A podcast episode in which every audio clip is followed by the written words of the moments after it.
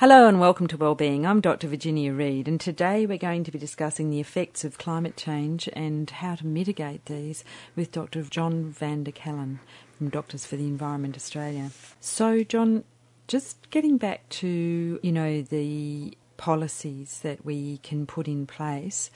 For example, with tobacco, you're now seeing that cigarettes are what twenty five, thirty dollars a packet Mm. because of the tax, the enormous Mm. tax. But when we look at the cost of smoking related illness, it's people can see easily that that's a fair trade, if you like. Mm.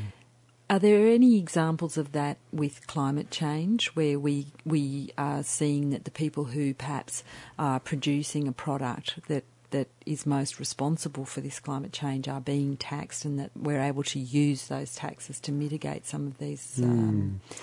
Well, I suppose that comes back to the carbon price, really. Right, um, yeah. I think and that this has been a long ongoing debate hasn't Yes, it? that's right. And in fact, when Labor had that policy in place, the amount of uh, brown coal that was used in the coal-fired power Mm. stations in Victoria actually decreased, and there was a decrease in emissions for a short time there.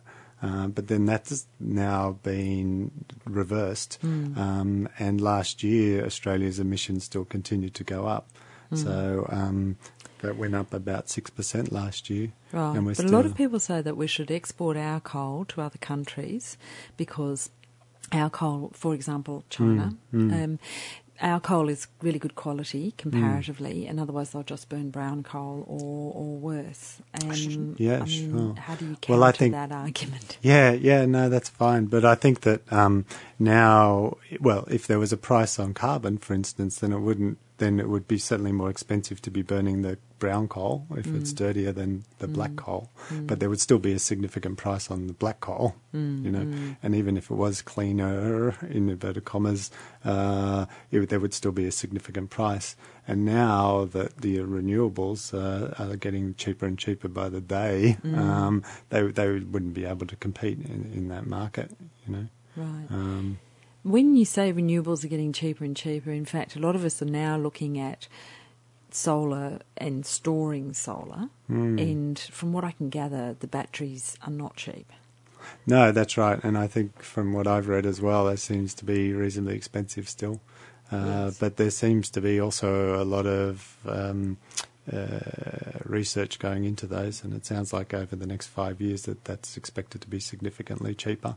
Right. So I'm pretty sure it was the CEO of AGL who uh, made reference to that as well, and that really the the market's going to change.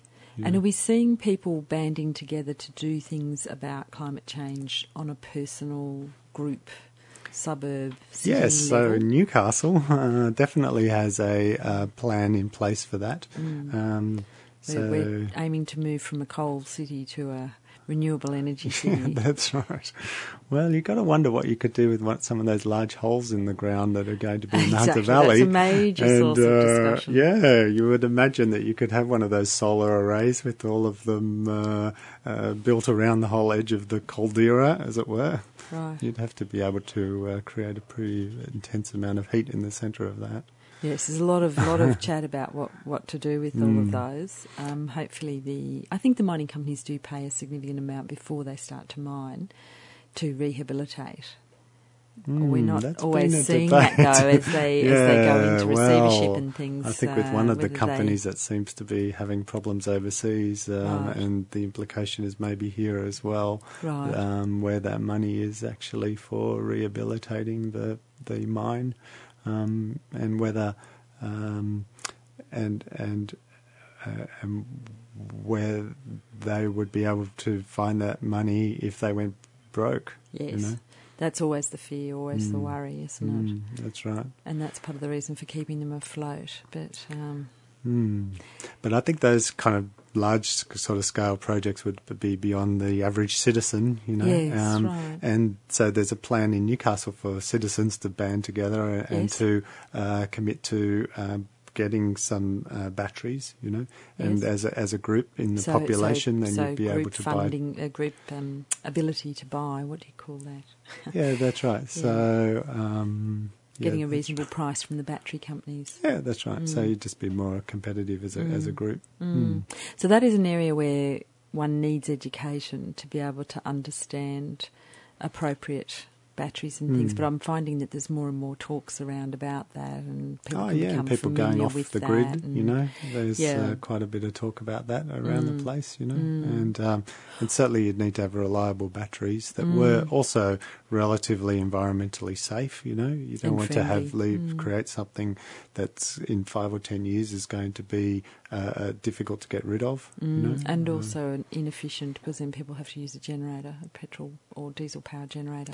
yeah, that's right. Yeah, that's right. Yeah. Um, so those are all concerns and issues. hmm. Um, but they're really getting very smart. They've got these inductors that you know you can still be on the grid and it knows when to when the sun's shining and Mm. to store and doesn't Mm. let your battery get too flat and because of course Mm. they're lithium batteries on the whole and there's a whole sort of range of expertise or not Mm. really expertise but knowledge that goes with that but do you find that I, I as a doctor have found that that empowerment that comes from being able to understand that and be able to do something about it. From my understanding, the studies show that that's actually very good for your health too. It's when you feel like a little victim that and things Mm. are happening to you that your health suffers. Yeah, well, I again I haven't seen that data, right? But um, yeah, I but certainly, as an immunologist, I, Yeah, I'm probably more aware of it. Yeah, yeah, right. But that would make a lot of sense, you know. Mm. And I think that part of the costs related to the um, natural disasters has really been the psychological.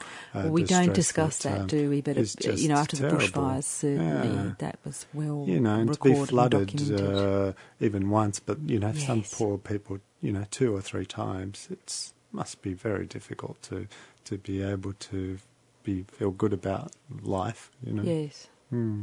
yes. So To bounce back from that, yeah, definitely, yeah, definitely. bit of resilience. And I saw a quote from um, a person in Christchurch, and they said that, Mm. uh, you know, in five or ten years, they won't sort of look back on us and see how many roads we've built or how many buildings, but, you know, how well we've been able to come through all of this uh, psychologically. Right. You know, that's very well, important. that's actually really true. Mm. And so, are there plans in place for natural after natural disasters for that sort of support and Well, this was one of the calls from the uh, Deloitte's um, statement was to put more money into that, you know, Right. and that's one of the um, ideas that uh, Doctors for the Environment also uh, would like to see. Okay. You know that there are um, money put into resources so that people can manage after these events. You know, Mm. knowing that these events are going to occur. You know. Yes, so it's a Mm. matter of gearing up for that and Mm. and putting funding Mm. into it. Mm. So that's part of what Doctors for the Environment are about. That's what we'd like to see. Yeah, that's Yeah. right. So it's about that ad- ad- adaptation, really, to the to the change. Right. Mm. Okay, and and empowering people to do that. Yes, that's right. Hmm. So, are there any other issues that you feel that Doctors for the Environment are strong on that you would like to to let the listeners know about?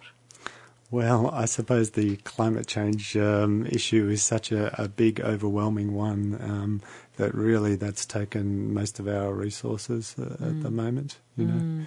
Um, But that's exactly how people feel, and usually in that situation, if you've got, for example, you've you've diagnosed somebody with a, a major illness that, that may or may not be terminal, and they are usually the first thing is that they get very angry, which we've all done. Then there's denial, which Mm. we're kind of still in, mm, and then there's acceptance and getting on with it and doing Mm. something, and that's Mm. where we kind of Mm. like people to be, isn't mm, it? yeah, that's right. And the framework that I've been taught, just um, as a doctor, as a facilitator of that change, is breaking things down into doable steps Mm, yeah, and begin at the beginning. yeah, yeah. No, that's And so, when you talk about that sort of um, framework, mm, do Doctors for the Environment um, have on their website, for example, resources that people can use?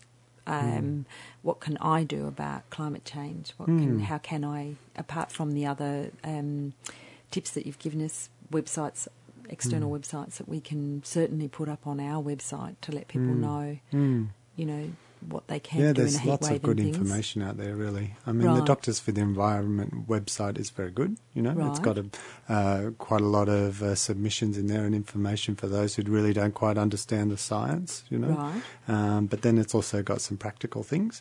So one of the uh, bigger one of the um, documents recently released was about divestment from uh, fossil fuels and Right. the, and superannuation um, side of things. Yes, So for those who are not quite sure about that, because you know it's uh, difficult sometimes to get specifics about what to do and, and why and this is an important. unbiased, uh, Yeah, that's right. So there's no, yeah, that's right. There's no kind of financial gain for, No. for doctors for the environment at all. Yes. Um, so and so it's that's about looking useful. after the environment for looking after, which I Mm. think is what a lot of people would like to be doing with their super, investing in the future, not for Mm. so much for themselves perhaps as Yeah, their future generations to come as well.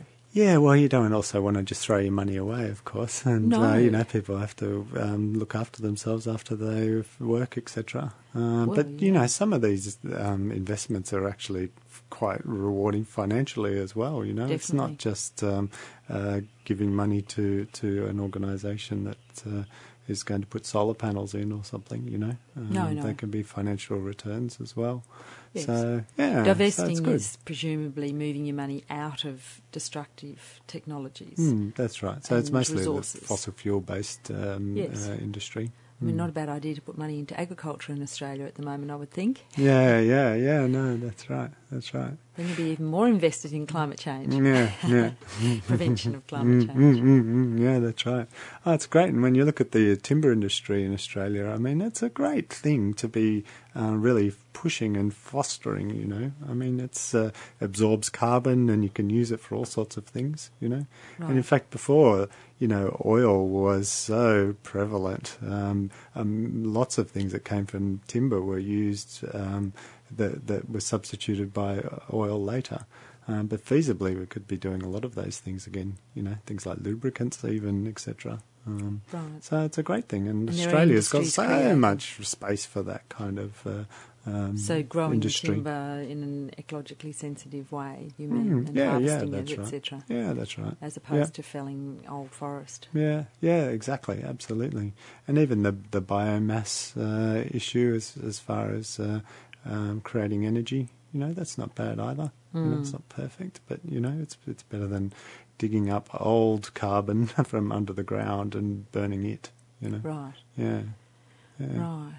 But there's lots of practical things that can be done by the individual as well, you know. Okay. And and I think in many ways it's going to come back to the individual and, and looking at your own Mhm. carbon emissions and your own carbon footprint, you know. Right. Um, and I think just being aware of of how much carbon goes into the atmosphere for each thing that we do on a day to day basis is going to be very important Right. you know. So making that decision about, you know, whether you just uh, drive a kilometre up the road to the shops to get the paper or something, Yes. versus, um, you know, a ten minute walk. And, Which your doctor's already prescribed. yeah, that's right. so it's a win-win, you know, because Yes. you and not and it'll be cheaper to run your car. Yes. And you'll yes. save so money it's there. Shift in thinking, Mm. if you like, mm, into you know how does this benefit me and the environment? Create a win-win-win as Mm. opposed to yeah, this suits me for the next sort of day. Mm, yeah, no, that's right. And then even your, you know, electricity use, and, and again, this is where pricing always is a good stimulus. But uh, you know, so if electricity was expensive, well, then you would be much more. Well, that's uh, the way it's going. Yeah, yeah. Well, and it should. I mean, if it's Mm. going to come from coal-fired power stations, it should be expensive. You know. Yeah. yeah. But if you can get it cheaper from um, other providers, and there are some providers around that just source all their electricity from renewable sources, you know. Mhm. And so, if you didn't want to spend the money to put solar panels on your house or buy batteries, uh, you know, then you could actually just switch to, to one of those, and uh, and your carbon footprint becomes zero. And are know? those references on the Doctors for the Environment website? That know? one's not, but um, you know, one of the ones that was based in Victoria is now also in New South Wales is Power Shop, yes, which you might have seen around the place. That Right, sort of so you comes just up. Google Power Shop Power Shop, or one word, yeah, that's right, and uh, yep, you'd, you'd be able to access them. that's right. And so you know, straight away, um, you could uh, reduce your emissions to zero, Mm. you know, Mm, yep, um, so and you you- don't have to fork and out any still on money, the grid. And you're still on the grid. That's right. You haven't bought batteries. Yeah. So it's an Um, investment in the future. Yeah, If yeah, you that's right. perceive it that way. Yep. No, that's right. Well, And and, in fact, the that would be electricity is good- not more expensive.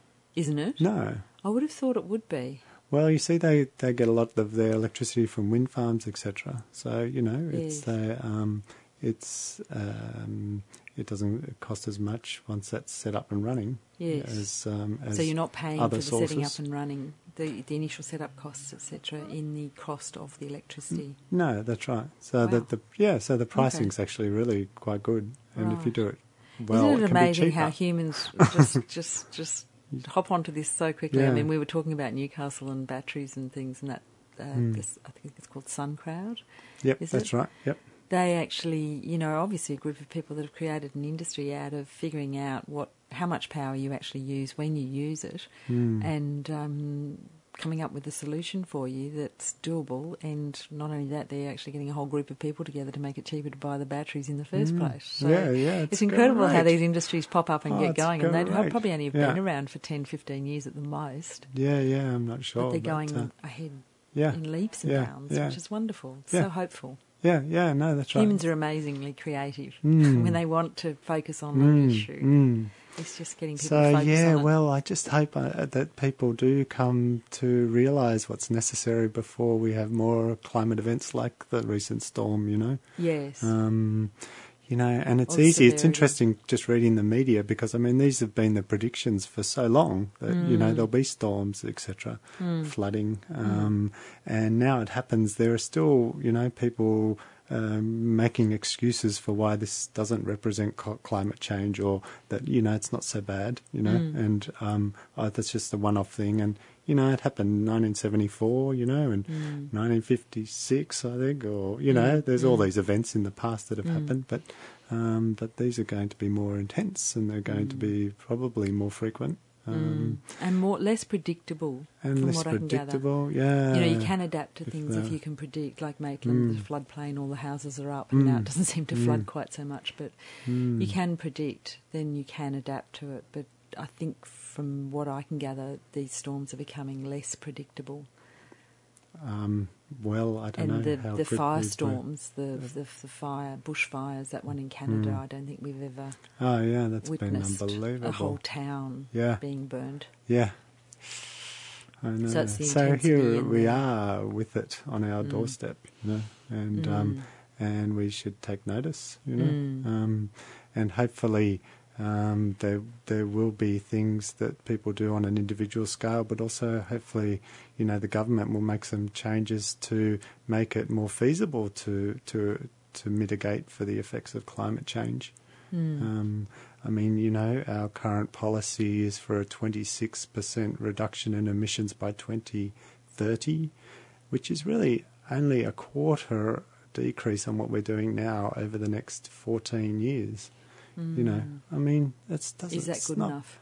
Because really, you know, every bit of carbon that goes into the atmosphere now, we have to deal with in the future. You know, so the faster we can get that down, the better we're going to be. Yeah, towards that zero. I know. Well, it's been a fascinating discussion. It's obviously a very overarching, huge discussion. Hmm. And I think probably the immediate effects are with us already. Hmm. Um, but what I guess I hear you saying is that Doctors for the Environment hope that by their coming together, we get shifts in policy and shifts in mind frame Hmm. such yeah, that that's right. the that's right. effects are, are um, mitigated. Hmm. That's right. I mean, right. you'll never get rid of flood storms. no, that's right. Yeah, no, of course not. Yeah, but that's certainly right. don't want them to become any That's more intense. That's right. And you know, when you see the images of the barrier reef, and you know, and and the effects that's there, and ah, you know, it's hard to see how it's going. There'll be enough change to save all of that. You know, yeah, it's um, it's it's now now or never really. Um, yeah. There's and- a lot of people say it's a bit of um, a tipping point. Yeah, and waiting another 10 or 20 years to make some significant changes is Mm. probably just going to be too long. Mm. Yeah. Mm.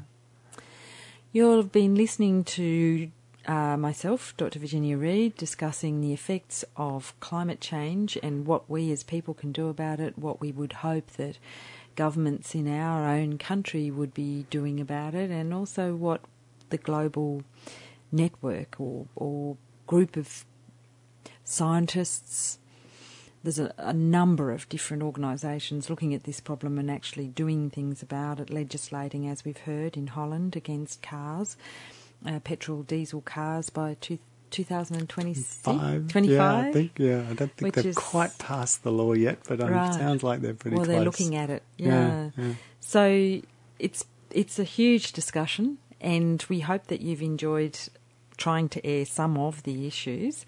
And from it, you can gain some knowledge about how you personally and also your friends create some discussions. Hmm, that's right. Yeah, talk about it with people. Talk It's good. about it. I mean, there's a lot Get of really good health opportunities uh, Hmm. to if you want to mitigate against uh, climate change. You know, for the Hmm. individual. Even that example with riding, you know, walking up the street to get the Hmm. newspaper, rather than just that short car journey. You know, Yeah. it's a it's it Break it down in into many- doable bits. That's right. Just do bits and pieces. You know, changing your electricity provider. You know, with no real change of cost, but makes a big impact on the environment. You know, Yeah. um, superannuation. You know, changing your investments so that they are better for the environment rather than um, detrimental. You know, Mm. and yet again, probably with no real loss of income. You Mm. know, or, Mm. or long term um, um, wealth. Mm. Uh, Mm. Yeah, it's all of those things, and, and I think they are easy to do. You know, um, I'm not. I don't know. Yeah, I mean, if do what you can do, I Mm, suppose is mm. another, and you'll Mm. know what that is for you as an individual. But Mm. uh, if you've got that philosophy that that is what you want to do, then generally speaking, humans will find a way. mm. The human will. good, It's a wonderful right. thing. yes, yes, that's right. Oh, yeah, no, they're, they're remarkable humans. Absolutely. Humans are remarkable. Uh, So thank you very much for the discussion.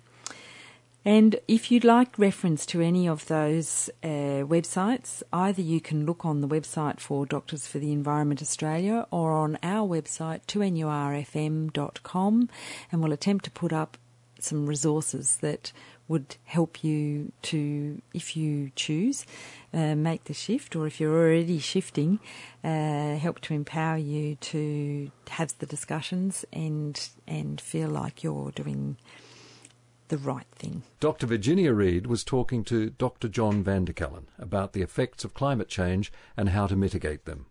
Dr. Vanderkallen represents Doctors for the Environment Australia. You're listening to Wellbeing. Nearly 13% of the global population is now obese, compared with just over 9% who are underweight. That's according to a study published in The Lancet in April 2016, and it suggested that obesity is now a bigger problem than world hunger. Professor Claire Collins from the University of Newcastle takes up the story. That report looked at um, 188 countries around the world and what the obesity rate and how much it's gone up since 1975. And it was looking at can we meet the 2025 target of slowing the rate of obesity? And they worked out the probability is absolutely zero. But one of the statistics in that document that I thought was fascinating was they broke us up into decades from 1975. So Okay. 75 to 85. 85, 95, Yeah, yeah. and what they found is that across the world, adults for every decade weigh one and a half kilos more than the previous decade. So, as an average man or woman, you weigh six kilos more than you did of men and women in 1975. And you know what the litmus test of that is? Go and visit your grandparents or your parents, if anyone young out there, and look through the old photo books, photo albums, and it's absolutely true. BMI is useful when you're looking at a whole country. And so this study was not looking at individuals, it's looking at what's changed in the world. And really, it was a call to action. So, what can countries do so that the people who live in them can have a chance of being healthy, not being uh, not being so overweight that it's actually adversely affecting your health, and not being so underweight that you're starving. Around the world at the moment, the big thing that's being talked about and seems to have support is for a sugar tax. Now, while that alone is not enough to halt the obesity epidemic, it does wave a big flag that says, hey, food and nutrition is really important. And here's one issue on which we will take on the food industry and say, you must, um, you have to accept that food is a big part of why um, you know, the world is becoming fatter. Now, you know, does it really matter what somebody's body size is? Well, when it gets to the point that it's tipping them into type 2 diabetes and then renal failure and then going blind, then the, the answer is yes. That's why I support the sugar tax because it's a flag that says here's one thing we all agree on you can live without uh, soft drink in particular, and at least it's a start and gets food and nutrition up front and centre, and we're talking about it. This is the world we live in, that it is possible to cheaply put out very large portion sizes of food. We know from science that when you offer people more food, they absolutely eat more. Whether it's adults or kids, it's somewhere between 150 and 250 calories. Now, that's one to three hours of walking to burn those extra calories off by offering people regular, not ridiculous portion sizes, just large serves compared to the serves that were offered in the 70s. So, what can you do yourself at home or at your workplace? I think you can champion healthy eating policies. You can actually get out those small dinner plates from the 1970s, go and visit grandma and granddad again. When you use smaller plates and you, and you serve yourself smaller serves, it absolutely does help you eat less and get to a, a, healthier weight and feel feel healthier. Professor Claire Collins, Senior Research Fellow, School of Health Sciences, Nutrition and Dietetics at the University of Newcastle.